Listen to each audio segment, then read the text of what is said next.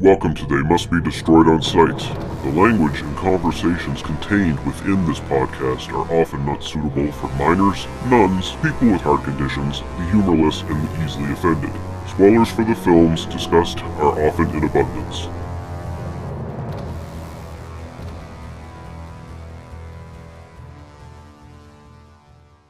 They must be destroyed on sight.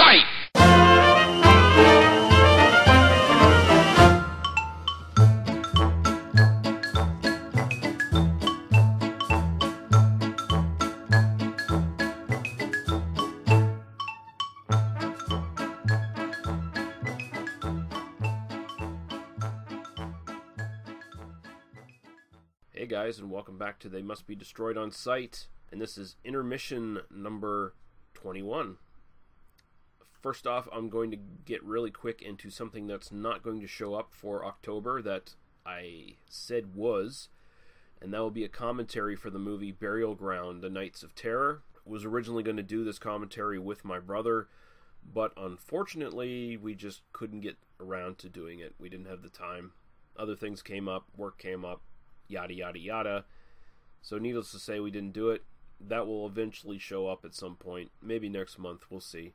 Uh, but anyone who was anticipating that, I don't think there was anybody anticipating that. But just on the odd chance that you were, apologies. Should mention that if you're listening to this on Halloween, also coming out on the They Must Be Destroyed on Sight feed is the Wolfman's Halloween Rock and Roll Show. That's right, Lee Van Teeth back for another year, his third of his annual Halloween rock and roll shows. Two hours, music, promos. Uh, this time out, there's some movie trailers and stuff in there. Bunch of fun stuff. Wolfman always puts on a good show. Highly recommended. Uh, if you need something to kill two hours of time during Halloween. So there you go. Look look for that as well on the feed. Should also mention that I think today Halloween this will also pop up. I was honored to be asked to be one of the participants in a movie commentary for Night of the Creeps. And this will be appearing on the two drink minimum commentaries uh, that Gary Hill and several other of the sort of Legion podcast people do. Uh, he was nice enough to ask me to fill in for someone that dropped out. I think it was uh, Ricky Morgan of Hail Ming Power Hour actually that, that dropped out uh, because of some other commitments or whatever. So uh, yeah, I, I subbed in and I was drinking uh, Murphy's Highland Cream whiskey and had a lot of fun talking about Night of the Creeps. It was a fun commentary. I look forward to listening back to it and, and watching the movie with it and see how that uh, does. Um, I, I, will link all this stuff in the show notes eventually. And also mention that the next film on the City of the Dead podcast, and hope to be recording for this this Wednesday. Uh, it's going to be The Vault of Horror. Uh, if you're not familiar, I do co-hosting duties over on uh, my friend James Murphy's City of the Dead sub podcast to his Doctor Who podcast, which is known as Pex Lives. City of the Dead is the uh, sub podcast that covers. Up until now, we've been we've been covering just Amicus films, and we're almost through all the Amicus films. We got the of Horror here. There's like two or three other Amicus films left after this, and then we're going to be moving on to other stuff, stuff that falls into the sort of same uh, genre. Probably going to be picking some uh, other anthologies to look at. Probably going to be picking some Hammer stuff and some classic British horror. But yeah, we're having a lot of fun doing this. I think the show keeps getting better and better as, as we move along. And uh, yeah, we're going to be talking about Vault of Horror next. So uh, I'll eventually link to that when that shows up as well. And before that, we did Tales from the Crypt. If you haven't listened to that, go over to Pex Lives and check it out. Again, the links will be down in the show notes. Now, what's coming up in November? I have a short list here. Uh, I don't expect all of these to be covered in November because it seems like our schedules uh, between me, Daniel, and Paul have just gone all fucking shitty and awry. So there's no guarantee we'll get all of these in November, but going to try to shoot at least for two of these in November.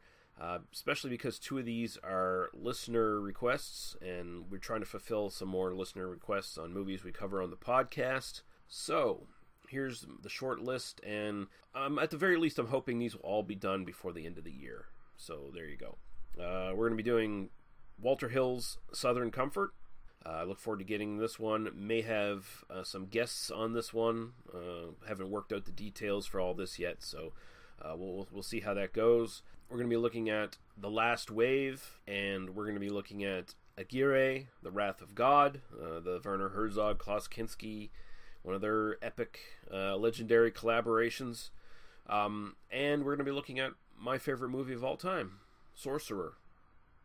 And yeah, that that's sort of the short list right there. I don't want to get into too much detail because I, I have a feeling these are all movies that are going to be covered extensively in excruciating detail when we finally do get to them. So there you go. All right, we're going to take a little quick break and then we're going to get into the meat of this intermission episode.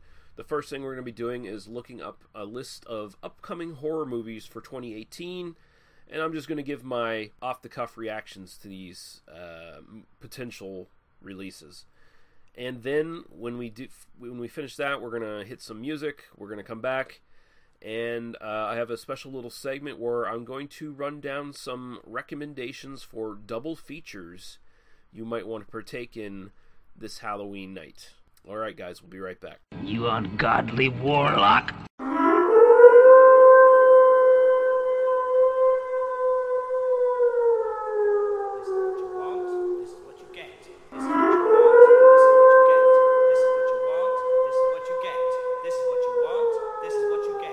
This is a distress call from across time and space. I am Babs, the automated biological support system for the humanoid known as the Witch. Witch vs. the Doomsday Clock is the weekly chronicle of his fight for survival and entertainment on the junk heap of the future. Episodes are transmitted in 15 minute pulses across the dimensional divide weekly for your listening pleasure. As you will learn, the future is not set in stone, and a flux capacitor is a girl's best friend. You can find us on Apple Podcasts, Stitcher, SoundCloud, TuneIn, and on your Android device. Come join the rest of the Meat Popsicles in our Facebook group, facebook.com slash groups slash which vs the Doomsday Clock. The replicant known as Witch can be found on Twitter, Facebook, Tumblr and Instagram by searching for THEWYCH. The Witch vs. the Doomsday Clock is a proud member of the Legion Podcast Network. Now in the words of Lord Humongous. Just walk away, and there will be an end to the horror.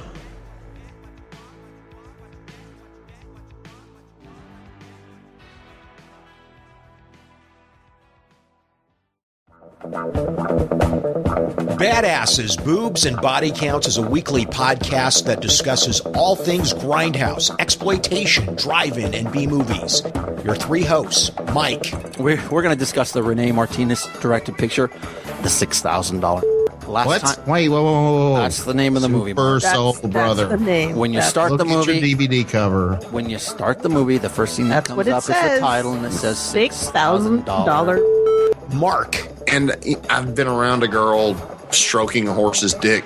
Somehow, somewhere down the line, I'm going to use that clip against you. Shh. Please do. and listener favorite Iris. The deployment sock, and I'm like, deployment sock. What the fuck is a deployment sock? He goes, you know, you know that sock that you just use. Oh my god, you guys are so gross! Like, deploy- See, so it happens for real. People do come inside. will make you question your political correctness while laughing at theirs. Episodes drop Sunday and can be found by searching for BB and BC Podcast via iTunes, Libsyn, Stitcher, Google Play Music, and everywhere else you can download quality podcasts from. You can also listen to episodes directly from the show's website at bbnbcpodcast.com. You ungodly warlock. All right, we're back, and now we're going to take a look at 2018 horror movie releases, apparently. Upcoming horror movie releases. So, this should be interesting. This is from a website called movieweb.com. I did something similar to this last year. I don't remember what website I was on. I don't know if it was this one or not. Who knows? But let's see. Apparently, there's how many pages? Three pages to go through here. So let's just look and see what it says is coming up. First off, The Predator. 20th Century Fox updates the Predator franchise for a new generation. So, I don't know if this is going to be a sequel or a prequel or a reboot or what. I think I heard Shane Black is back in in this, like writing this. So it might have some decent pedigree behind it at the very least. Who knows? I'm always up for a good Predator movie. I love the first one. I liked the uh, was it Robert Rodriguez did did that recent one with Adrien Brody of all people. Probably he was probably the least convincing part of that film as the sort of tough guy military soldier, but that was a fun movie. I like that one where they brought a bunch of people to the Predator planet and hunted them there instead of going to another planet and hunting. Um, yeah, I'd, I'd give this one a shot. I would I would definitely uh, look look forward to, to seeing this one. Jurassic World Fallen Kingdom. That's a terrible title. Fifth installment of Jurassic Park series, which picks up moments after Jurassic World. I just, you know, the concept is worn out its welcome for me, and I just don't care. Next, The Something, which is listed as a comedy, so I guess it's supposed to be a horror comedy of some sort. Story, which the studio is keeping under wraps, is described as an ensemble comedy horror hybrid set in deep space, similar in tone to Sony's Zombieland. Alright, if it's similar to Zombieland, then it might be interesting, it might be funny. I like Zombieland. So, there you go, The Something. That's probably not going to be the title. That seems like a placeholder title. Next up, Meg. Deep sea submersible, part of an international underseas observation program, has been attacked by massive creatures previously thought to be extinct, now lies disabled at the bottom of the deepest trench in the Pacific with its crew trapped inside. Time running out, expert deep sea rescue diver Jonas Taylor, who is played by Jason Statham, recruited by somebody to go down and save him, and lo and behold, the monster is a 70 foot, uh, 75 foot long shark known as the Megalodon. Yeah, this is based on a series of books, isn't it? Yeah, okay. I might watch this depending on how good the uh, Megalodon looks in it. If it's going to be one of those fucking sci-fi uh, network specials, then count me out. But this seems like it's going to be at least have some money behind it. But I think, if I'm not mistaken, Eli Roth is his name is attached to this as either director or producer or something like that. And that just makes me think this movie has the stink of death all over it because Eli Roth is just he's been kind of proven cancer to some films out there. We'll see. But man, I love Jason Statham and I, I keep hoping he'd get a big hit again somewhere in the mainstream and, and start making some good movies again. But uh, I don't think this is going to be the one that does it. Next up, The Nun. Spin-off from the 2016 horror The Conjuring 2 will center on the demon nun character. Uh, that was a spooky character in that film. The idea that it constitutes an entire film of its own around it, just like the Annabelle doll, I don't think holds much water. I probably won't see this. I like The Conjuring, The Conjuring 2, but I'm not major fans of either of those films. I think there's way better stuff that's come out in the last couple years that just kind of destroys those two films, even though they're kind of cited as some of the best horror films in the last few years. There was another movie called The Nun. I think it was an Italian or Spanish horror film that came out years ago. That one was alright. But yeah, I don't know if I'm going to see this. Uh, next, The Strangers 2. Rogue Pictures is moving forward with a sequel to the its summer hit The Strangers. It's seen Brian Bertin- Bertino to return to write the script. Bertino wrote the original, made his directing debut on the film. It's yet to be determined whether he'll helm the sequel. The expectation is that Liv Tyler, along with several of the original villains, will return. So, what's this going to be? Liv Tyler hunting down the strangers, or the strangers coming back to finish the job they didn't finish on her? Mm, I don't know. I'm pretty back and forth on home invasion films. Some are pretty good, others are just absolute dross crap. Uh, I thought The Strangers was just a little too brutal and pointless. It was kind of like watching a watered down version of a Serbian film to a certain degree, where it's just like, what's the point? There, there was nothing all that interesting about it. I didn't really like it all that much. Um, whereas you look at something like Martyrs, which also probably fits into this sort of genre. And Martyrs, I think, is a fantastic horror film. But that one has some mystery and it has a point to it and it has a ending that leaves you asking questions. The Strangers just felt pointless, and I guess that's sort of the point in a in some respects where evil is banal and pointless at times, and there's no direction behind it. sometimes horrible things happen to good people, but uh, that doesn't necessarily make for an interesting movie. So there we go. Uh, Venom. Well, this isn't a horror movie. At least I don't see how this would be classified as a horror horror movie. They have it classified as action under here. Uh, potential Spider-Man spinoff. Mm, next. Halloween, terrifying new installment in the classic franchise originated by John Carpenter. So Carpenter is attached to this in some respects. I think overseeing like producing and doing the soundtrack and shit like that. That's been some of the rumors. And Jamie Lee Curtis may or may not be attached to it. You can never really trust what someone says on Twitter. Uh, oh, I'm I'm I'm in talks or whatever, or they at least paid me enough money to say something about it. Uh, who knows? I'd say just let it die, honestly. Let these fucking franchises die.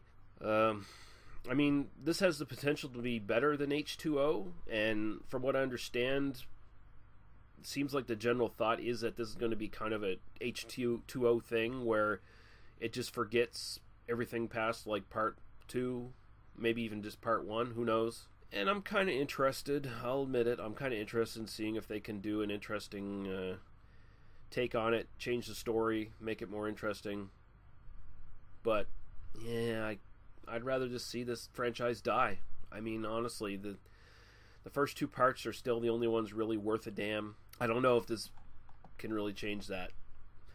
Assuming this isn't just a total fucking reboot of some sort. Even just like a fucking soft reboot. And that just kind of disappoints me even more. A Nightmare on Elm Street second remake of the original Wes Craven horror classic is being planned at New Line. Oh my fuck, let this one die as well. Just let it fucking die. I I don't know why. I, I just don't the, the, that fucking remake they had a few years back was just wasn't good. It had some interesting ideas and it could have went somewhere interesting, but they basically just reneged on it halfway through the film, and I just I don't know why. I don't I don't see. I, I'm honestly I'm not even a big fan of the original Nightmare on Elm Street, so I don't care that much. But eh, leave it alone. Next, Beyond the Green Inferno. Okay, well I saw the Green Inferno, and that's another Eli Roth thing, and honestly, the least said the better. I don't see this being any better than Green Inferno, which I didn't think was all that good at all. Okay, page two. Buzzard Hollow Beef, a psychedelic horror that follows a family who, after experiencing vivid hallucinations, believe they have been poisoned by cannibalistic hillbillies. Okay, so maybe some sort of um, eaten alive angle in there a little bit, uh, with selling weird meat to people. That might be interesting. I mean, it's not all that original, but might be interesting. We'll see. I like the name. Dawn of the Zom Dawn of the Planet of the Zombies and the Giant Killer Plants on some serious acid. Uh, social media is dead. It's the end of the world, and not even Facebook can save us. Okay, that doesn't explain anything about the film, as far as I can tell. So, well, why are you even wasting my time with this shit? Dead Snow 3. Zombie Hitler is ready for his return in Dead Snow 3 count me in. I'll watch this. Dead Snow and Dead Snow 2 are both a lot of fun, and they're definitely a lot better than those uh, fucking uh, Iron Sky films or whatever that just. I don't know. Those ones are just too fucking silly. Uh, at least Dead Snow and Dead Snow 2, they're, they're kind of silly, but they got that sort of Evil Dead vibe to them where the humor mixes with the horror very well. Yeah, I'll watch Dead Snow 3. Fuck yeah, I will. Uh, let's see here. Friday the 13th, part 13. Jason versus Jarvis in 3D. Are you kidding me? Tommy Jarvis returns to fight Jason in this long awaited sequel. Okay. Yeah. Uh, fuck off. Ghostbusters animated movie. animated feature film based on the Ghostbusters franchise of movies. That tells me nothing. That tells me absolutely nothing. Let this fucking franchise die too. That fucking all female Ghostbusters thing. Instead of it being fun and interesting, they turned it into a big political, social fucking bullshit thing, and uh, yeah, it just sucked. It wasn't funny. It could have been good, but it they just got wrapped up in fucking trying to please the wrong people. And that movie sucked, and I honestly kind of tainted my need to see anything else Ghostbusters. So fuck this shit. Hotel Transylvania 3. I've never seen any other ones. They're animated kids movies. Not interested. Uh, Little Shop of Horrors, reboot of the 85 classic. Um, there was an earlier version. 85 wasn't the first one. But, uh, okay, maybe they're making, maybe this is going to be a musical? Maybe that's why they're saying it's a reboot of the 85 one, which was a musical and not just a B horror movie. But, um, yeah. Okay. Pennywise, the story of it documentary from Dead Mouth Dead Mouse Productions, excuse me. Makers of Leviathan, the story of Hellraiser and Hell Hellbound Hellraiser 2 and some other stuff. Fully independent retrospective into the making of Stephen King's It and its cultural impact over the last 28 years. Oh, so they're talking about the uh, the TV miniseries. Okay, that might be interesting. They got a bunch of the original cast in here talking about the movie. Tim Curry, behind the scenes stuff. Yeah, okay. I might watch that. Pumpkinhead, reboot of the 80s horror classic. No, stop it. Just stop it. It doesn't need a reboot. The original Pumpkinhead's fucking awesome. The sequels, not so much, but Pumpkinhead, just leave it alone. Uh, Puppet Master, The Littlest Reich. Uh, fuck off. I hate Puppet Master. I fucking hate most of Full Moon. And just this obsession with like little puppet monsters and shit that they always have going for them. I just I couldn't be fucking bothered. I couldn't give two shits. Puppet Master, fuck off. Slenderman. Fuck. Really? That's not over with yet? People are still talking about Slender Man? Or okay. Sure. Whatever. Summer of the Piranha, next installment of the Piranha movie series, which will take place in Japan. So we're going to see a lot of naked Japanese girls getting eaten by piranhas now, instead of naked women being eaten by piranhas in America. Okay, I might watch that. Those those movies, the the sort of reboot series for Piranha is just silly, stupid shit, but it's probably the the high end of the uh, sort of sci-fi animal monster attack kind of stuff you know, because it's actually not done by Sci-Fi or the Asylum or whatever, so it's actually got some money behind it and some production values. Yeah, it might be a good just one-time watch. Blair Witch Project 3. This movie does not exist. I'm sorry, there's only the Blair Witch Project, and that's it. Uh, First Omen. Prequel to the 76 classic The Omen that shows what happened before Damien was born. Okay. So we're gonna see his parents fucking. Is that basically what you're saying? So this is a porno, or um, I don't. What is the point of that? The Grudge, a reboot of The Grudge. Yeah, fuck you. Just fuck you. The Night Gardener. This is a family. This is a family movie. Book is follow up to the widely popular Peter Nimble and his fantastic eyes, orphan siblings who travel to work as servants to the creepy, crumbling Windsor estate. So this isn't a horror movie. Uh, the Purge 4. No, don't like that series. Don't like that franchise at all. Don't care. Uh, the Toxic Avenger. They're remaking the Toxic Avenger. Okay, so how much you want to bet it's going to be very politically correct, very compromised, very uh, safe and sanitized compared to the original film, which you probably couldn't make today. Let's be honest. You'd have too many uh, people with delicate constitutions being offended by works of fiction. You know, Just get over it. But yeah, I don't see this one working. But who knows? It, they might surprise us. And finally, The Wolfman. A remake of The Wolfman from Universal Pictures. So this is going to be. They're going to forget about the Benicio del Toro, Anthony Hopkins one. And this is apparently going to be part of the Dark Universe, or whatever the fuck they're calling it, for the Universal Monsters reboot that is failing miserably. I don't know. I I have no time for those movies because they don't seem like they're set on making horror movies. They seem like they're set on making action movies with these characters or representations of these classic characters that don't even really they don't really jive with what people actually know these characters to be. They're they're almost reinventing these characters from scratch for new audiences, and uh, I don't include myself in those audiences. So there we go. Thank fuck that was a short list. I, I was pretty optimistic going into this, honestly, because the last couple years there have been some really great horror movies uh, coming out, but it looks like we're going back into a downward spiral here. This stuff doesn't look good, uh, but we'll see. Can't condemn 2018 until 2018 happens, so we'll see. All right, we're going to go to a break and we'll be right back. All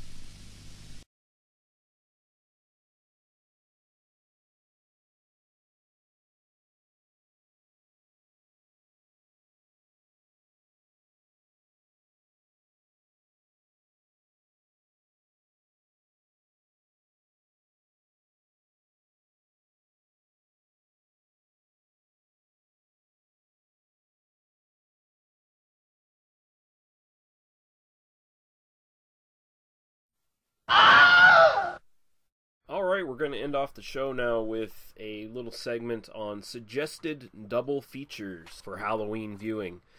So I have 24 horror movies here sitting on my table, pulled from my collection. That gives you 12 different double feature suggestions. I should have done 13, shouldn't I? That that would have been the cliched thing to do, but fuck you, I'm not doing that.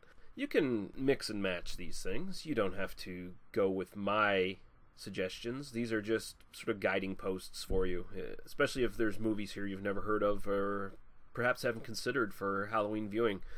But uh, you know, you can mix and match. You could do triple feature. You could do a 24 hour Halloween marathon. Who knows what the fuck you're doing?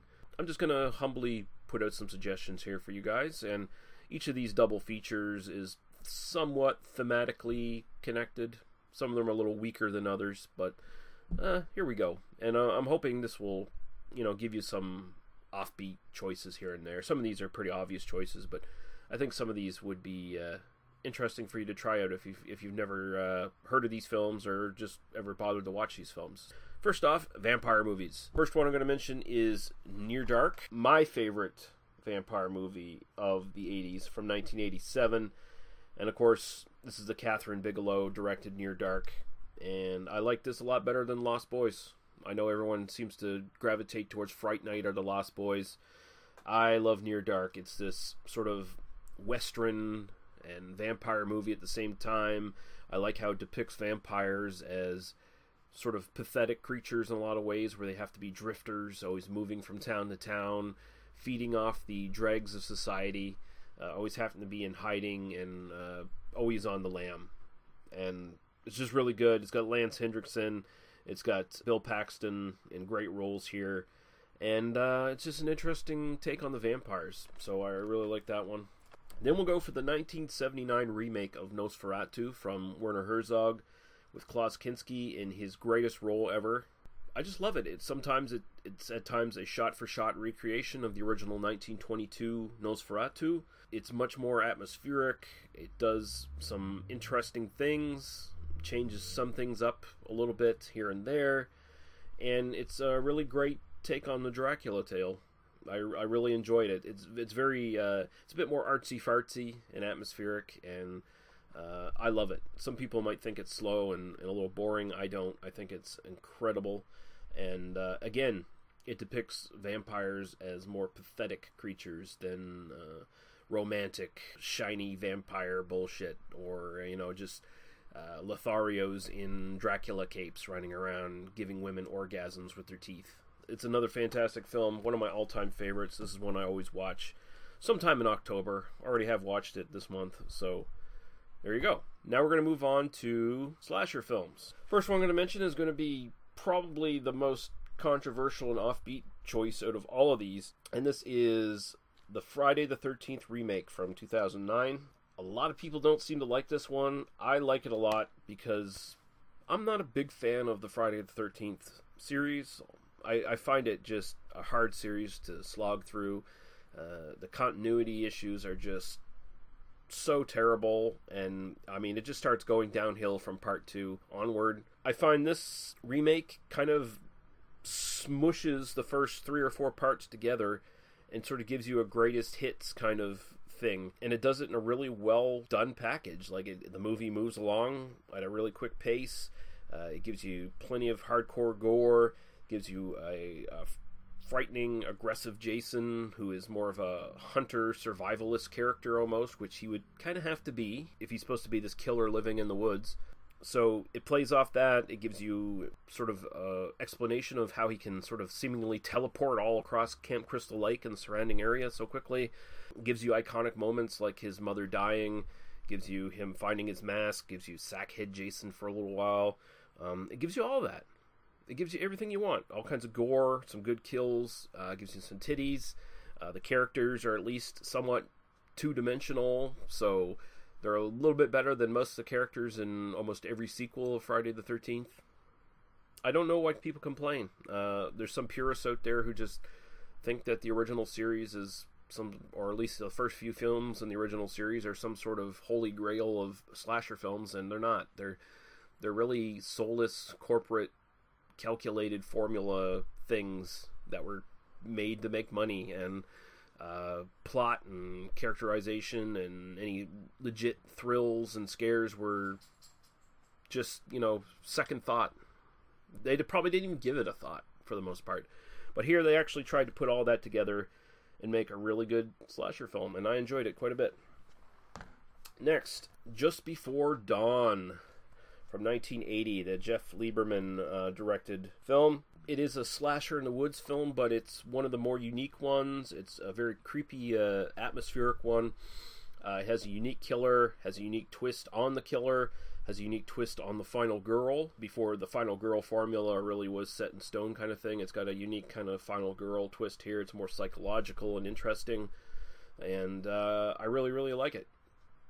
There's not much to say other than uh, without getting into a full review of it, but uh, I think it's really creepy. I think the kills are pretty dialed back and effective and realistic feeling, and just it's a very haunting kind of slasher film, and it's it's very very well done. Okay, next we're gonna go to two films that just unnerve me quite a bit. That uh, I would call legit horror movies that can creep you out and make you feel uncomfortable, maybe even scare you. First one I'm going to mention is one of, to me, one of the most frightening movies I've ever seen Invasion of the Body Snatchers, the 1978 remake. This is amazing. Donald Sutherland, Brooke Adams, Leonard Nimoy, Jeff Goldblum, Veronica Cartwright. Um, just an update of the Invasion of the Body Snatchers and the best ever version made. Uh, it does away with the communist Red Scare kind of metaphor and moves on to um, just being scared of your neighbor. Just because in the urban sprawl, you could be feet away from your neighbor and never ever interact with them and just be suspicious of them. And it, it, makes you know, it makes comments on modern culture, greed, the me me generation, the um, overuse of psychoanalysis, nonsense like that. Like it, it, has a little bit of all of that sort of stuck in here, and just the ramping paranoia of the entire thing is just amazing. It, this movie always works on me every time I watch it. It makes me uncomfortable. It creeps me out. And I don't think the final moment, even though I always know it's coming now, the the final twist and I'm not going to spoil it for you, just in case you're like the three people who've never seen this movie or never at least seen the ending of this movie somewhere on the internet. It still works on me, even though I know it's coming. It still makes me feel a little, uh, little sad and hopeless. Uh, just kind of gives me a chill. So that that movie works great. Next one, Witchfinder General from 1968, and this is the Vincent Price one, doing a fictional version of the real Witchfinder General uh, Matthew Hopkins, I believe his name was. And this is probably one of Vincent Price's best roles. It's his most serious, most frightening role, I think. I, I, I don't think I've ever seen him do a better job as far as just going deadpan serious and scary. Uh, usually he's got that more theatrical acting style where there's a little wink and a nod there somewhere, where it's a little bit campy maybe.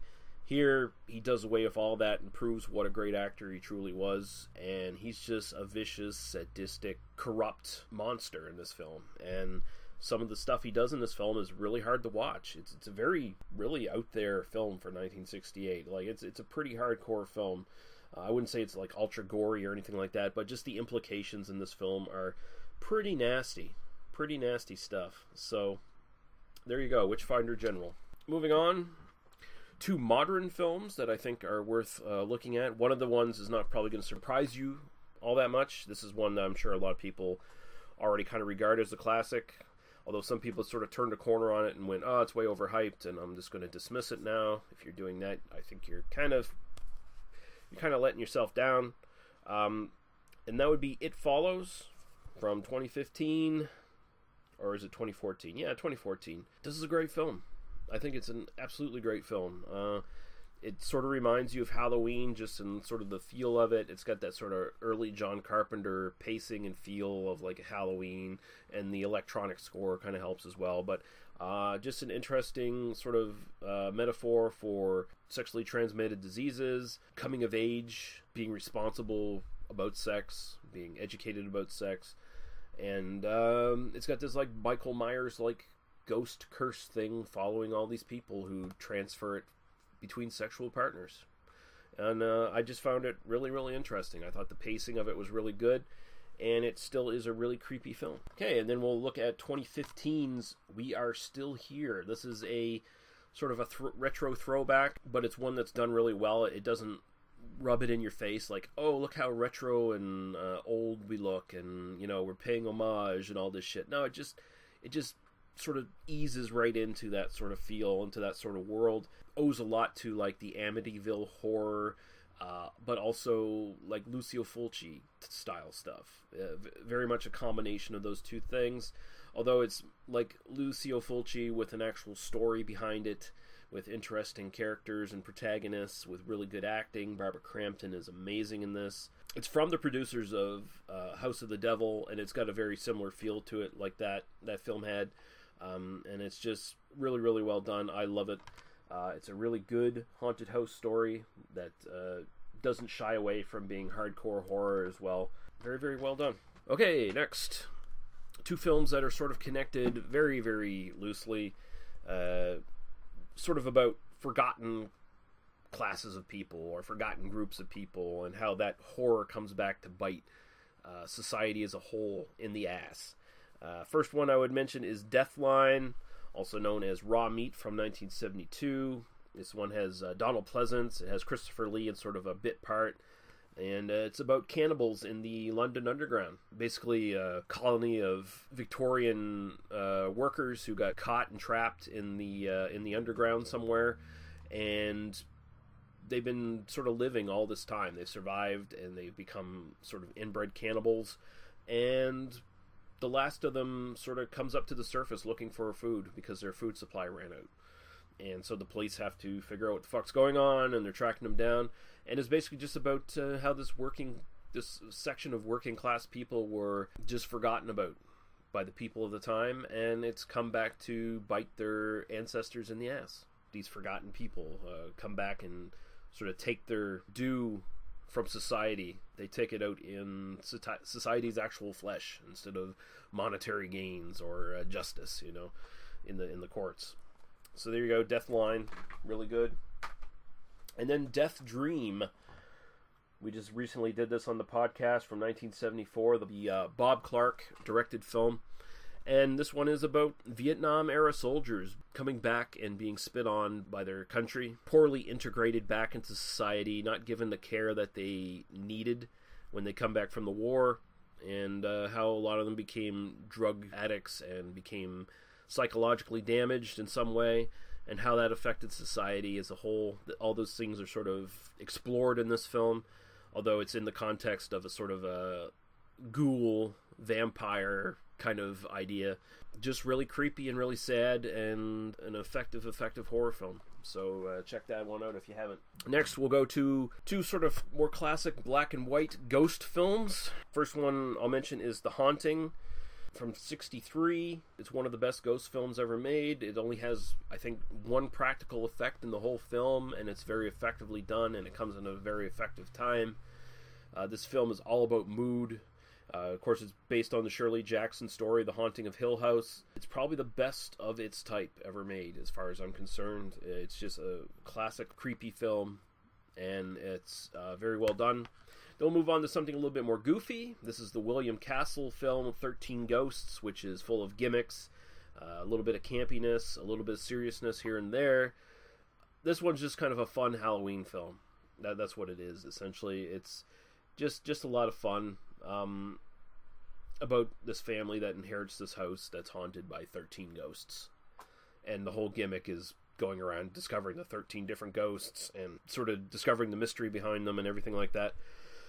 Avoid the remake of this. The remake is garbage, but William Castle deserves a look. If, if all you know is the reputation of being kind of a schlocky guy and making campy movies. Uh, he made some effective little uh, creepy films back in his day, uh, gimmicks aside and all that. And 13 Ghosts is pretty good stuff. Next, the best two Dracula films from Hammer Studios. First one I'll cite, of course, is the 1957 Horror of Dracula. It's great. It's a really well done adaptation of Bram Stoker's novel. It changes a few things here and there, but it's fairly faithful and uh, you get the first turn of Christopher Lee in the uh, Cape and Fangs, one where he says a lot. Uh, he says a lot less in a lot of the sequels, and uh, I won't go into the story of, of, that because I'm sure everyone knows what he sort of thought of his uh, career as Dracula as it went on. Just a perfect classic sort of update on the Universal horror film. Honestly, it's way better than the original Bela Lugosi Dracula, which really isn't much of a horror film to begin with. Then we'll go to Taste the Blood of Dracula, which is my favorite Dracula film of all time. This one is treating Dracula more like a metaphor, and it's basically the uh, it's more about the hypocrisy of Victorian style values and uh, how the uh, older generation would put on airs of being moral and good when secretly they're going into much more decadent and deviant things than they accuse the younger generation of going into. And it's about the clash of those two generations. Uh, the, these uh, fathers of the younger generation uh, sort of conspire to uh, go into these uh, decadent vices, explore all these things, ended up killing a servant of Dracula in one of their uh, explorations. And Dracula comes back and he takes revenge by turning the young against the old, turning the uh, sons and daughters against the fathers. And uh, it's great. It's, it's really, really good. I love it. And it's got the best title for a horror movie ever. Taste the Blood of Dracula. So there you go. Then we have the two best Frankenstein films from Hammer. First one, of course, is also the first one in the series, The Curse of Frankenstein. This has Christopher Lee and Peter Cushing in it, and this is from 57 as well. Peter Cushing at this time is still kind of a sympathetic Baron von Frankenstein. He, he's not the amoral piece of shit that he becomes in, in later iterations of the uh, series. Fucking Christopher Lee is the fucking monster, and he's he does a great job. He's my favorite Frankenstein's monster. This one doesn't stick to the original text as as well, but what is there is really well done. It's just a little less of a sprawling epic than what Frankenstein actually is, the original story. But uh, for for what they do with this, uh, Hammer really knocked it out of the park. And it's a great classic film with great performances from Lee and Cushing. And then we have Frankenstein Must Be Destroyed with Peter Cushing. And then by this point, Baron von Frankenstein is just totally disgusting. And you want to see him get his comeuppance. And he does in this film. So this is uh, just another good one in the series. There, there were some bad, there were some weak ones in the series, but this is probably the uh, strongest after the very first film. And uh, yeah, it's just another one of these these films of Peter Cushing going around abusing people, uh, abusing his power and authority, and uh, using it for his own gain to uh, get bodies to experiment on by any means possible. And it's just really, really well done. Great finale in this one very uh, Roger Corman Poe films type finale in this one. If you, if you're familiar with those, you'll kind of know where I'm getting at with this, where uh, everything slowly builds to just this really amazing ending. If you want to get on to two films that are much more artsy and uh, snooty and maybe films you have to really sit down and engage and sort of pay attention to. You know, if that's not what you thrown in for for uh, Halloween, then you might want to avoid this recommendation altogether. But I think it's a really good one. First one I'm going to mention is Akira Kurosawa's Throne of Blood, and this one's from 57. I think this is an amazing film. It's my favorite adaptation of Macbeth, which is what it is. It's a Japanese adaptation of Macbeth, and it's got Toshiro Mifune in it, of course. It's just very haunting and atmospheric. It's not necessarily a horror film, but I think all the supernatural stuff going on behind is pretty horrific. You you do have to sit there and read subtitles unless you understand Japanese. So that that would probably turn some people off, but it, I think it's a really worthy watch. I think it's definitely worth checking out if you've not seen it. So there you go, Throne of Blood. My next pick probably most people would say it's not a horror movie, but uh, I would disagree. I think it is horrific enough, creepy enough, unnerving enough that it kind of fits within that realm. And that would be Mulholland Drive, 2001, David Lynch. If you're not familiar with this film, it's, it's almost like a culmination of themes and just stuff that Lynch was exploring in his previous films up to this point and it's it's got a lot of dream logic in it. It's got a lot of surrealism. It's got a lot of imagery of doubles and doppelgangers and uh, different lives, and it's just creepy as hell. It's confusing as hell too. You're gonna scratch your head probably watching this. You might be bored by it. Who knows? I'm just saying I find it incredibly unnerving and creepy. I think it's a very unsettling kind of film and it's got one legit great all-time jump scare in it as well that is pretty fucking horrific. So I recommend it, Mulholland Drive. It's it's a creepy, creepy, spooky film. If you're into you know trying to go that extra mile and think about what you're watching and uh, try to analyze and interpret something, this has that in spades. You'll be thinking about this one for a while, trying to figure out what's going on. And sometimes that's the best kind of horror. Next, two party films. Party films that you can uh, just watch, sit back, and really have fun with. Very quickly, two Fred Dekker films. And if you don't know these films by now, then I don't know what to tell you. Why not go for The Monster Squad and Night of the Creeps? I love these films. I think The Monster Squad is the cool, better version of The Goonies. It, for me, it's my Goonies. Let's put it that way. I love that film. Um, not a big fan of The Goonies, honestly. And Night of the Creeps is just this amazing love letter to 50s and 60s B movies.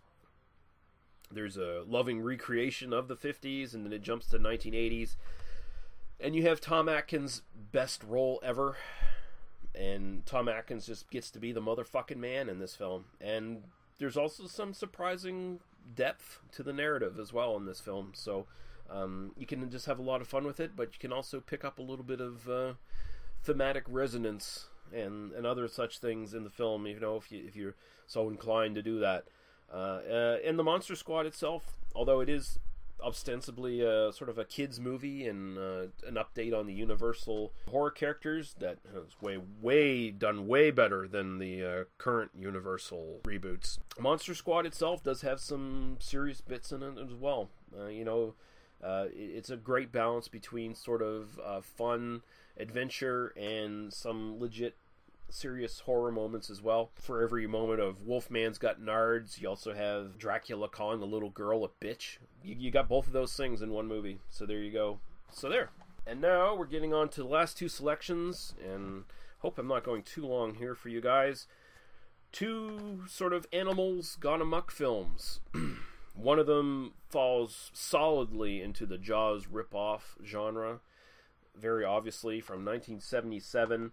This is Orca with Richard Harris and uh, Bo Derek, of all people, in this one. Gets her leg bit off, so that's always a plus.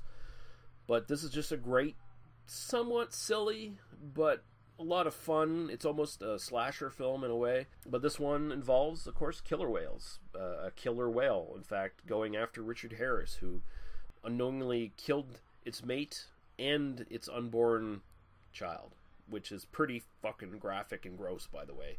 Uh, this was the 70s, so they could get away with some of that stuff. Um, it is pretty shocking in, in some respects, but it's just great. This fucking killer whale it will stop at nothing to hunt down Richard Harris, and Richard Harris tries to skirt his responsibility for the longest time before he can finally can't do it anymore. And it's sort of this um, reverse Moby Dick kind of idea, where instead of Richard Harris being the Ahab going after the whale, the whale's going after Ahab. Very, very good. Silliness aside, it's pretty fucking good. And also, Richard Harris can't do a Newfoundland accent to save his life, but it's fun to watch him try. He's still really great in the film. Finally, for this pairing, Greg McLean's Rogue from 2006. This is a giant crocodile film set in Australia. It's probably the best giant crocodile film ever made, as far as I'm concerned. This tour boat gets trapped deep in the uh, outback, and they basically find themselves stuck in a giant crocodile's hunting grounds. And it's spooky as hell.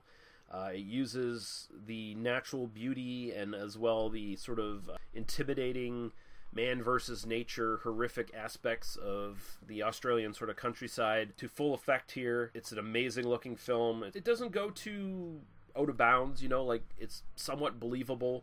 Uh, the CGI for the giant crocodile is kept to a fairly good minimum and it looks pretty effective when you do see it.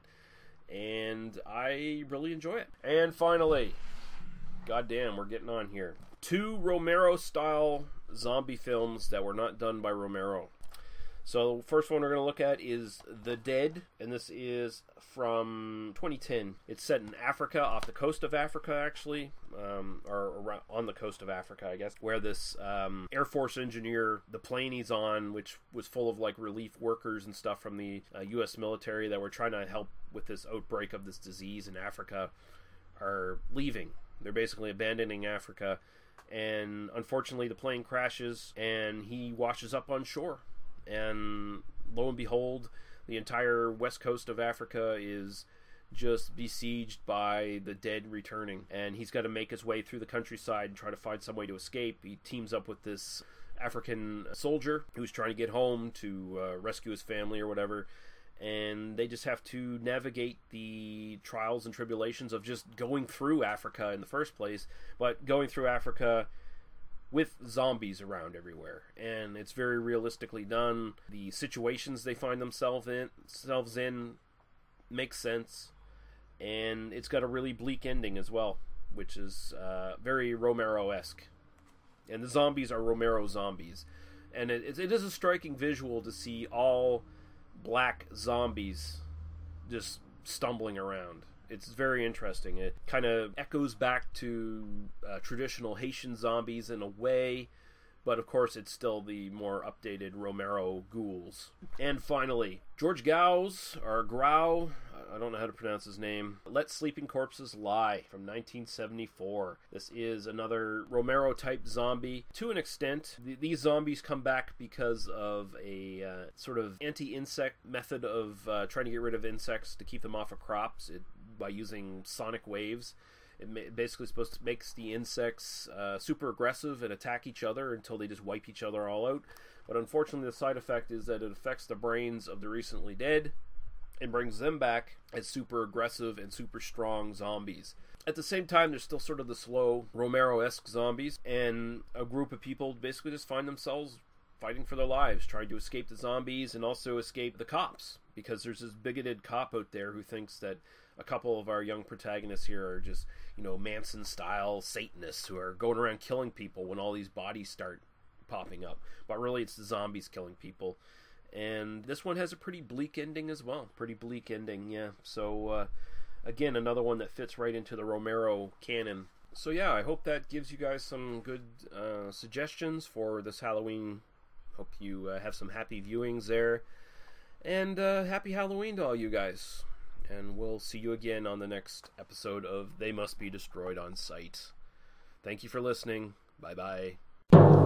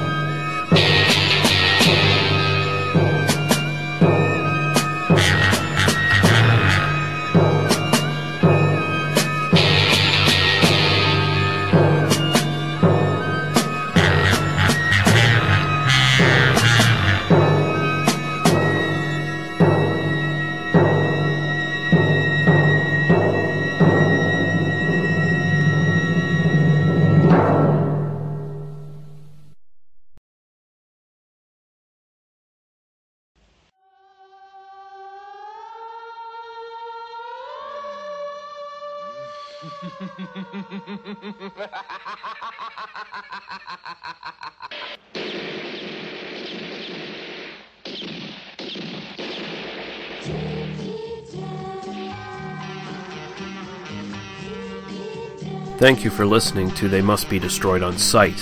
For past episodes and links to our iTunes, YouTube, and Facebook group, please visit us at tmbdos.podbean.com. There you can also find links to other podcasts and websites of similar interest. If you subscribe to us on iTunes, please consider giving us a five star rating and a review. Please join our Facebook group, as it's the single best place to get in contact with the hosts and to know what's coming up on the podcast. Thank you. Drive through.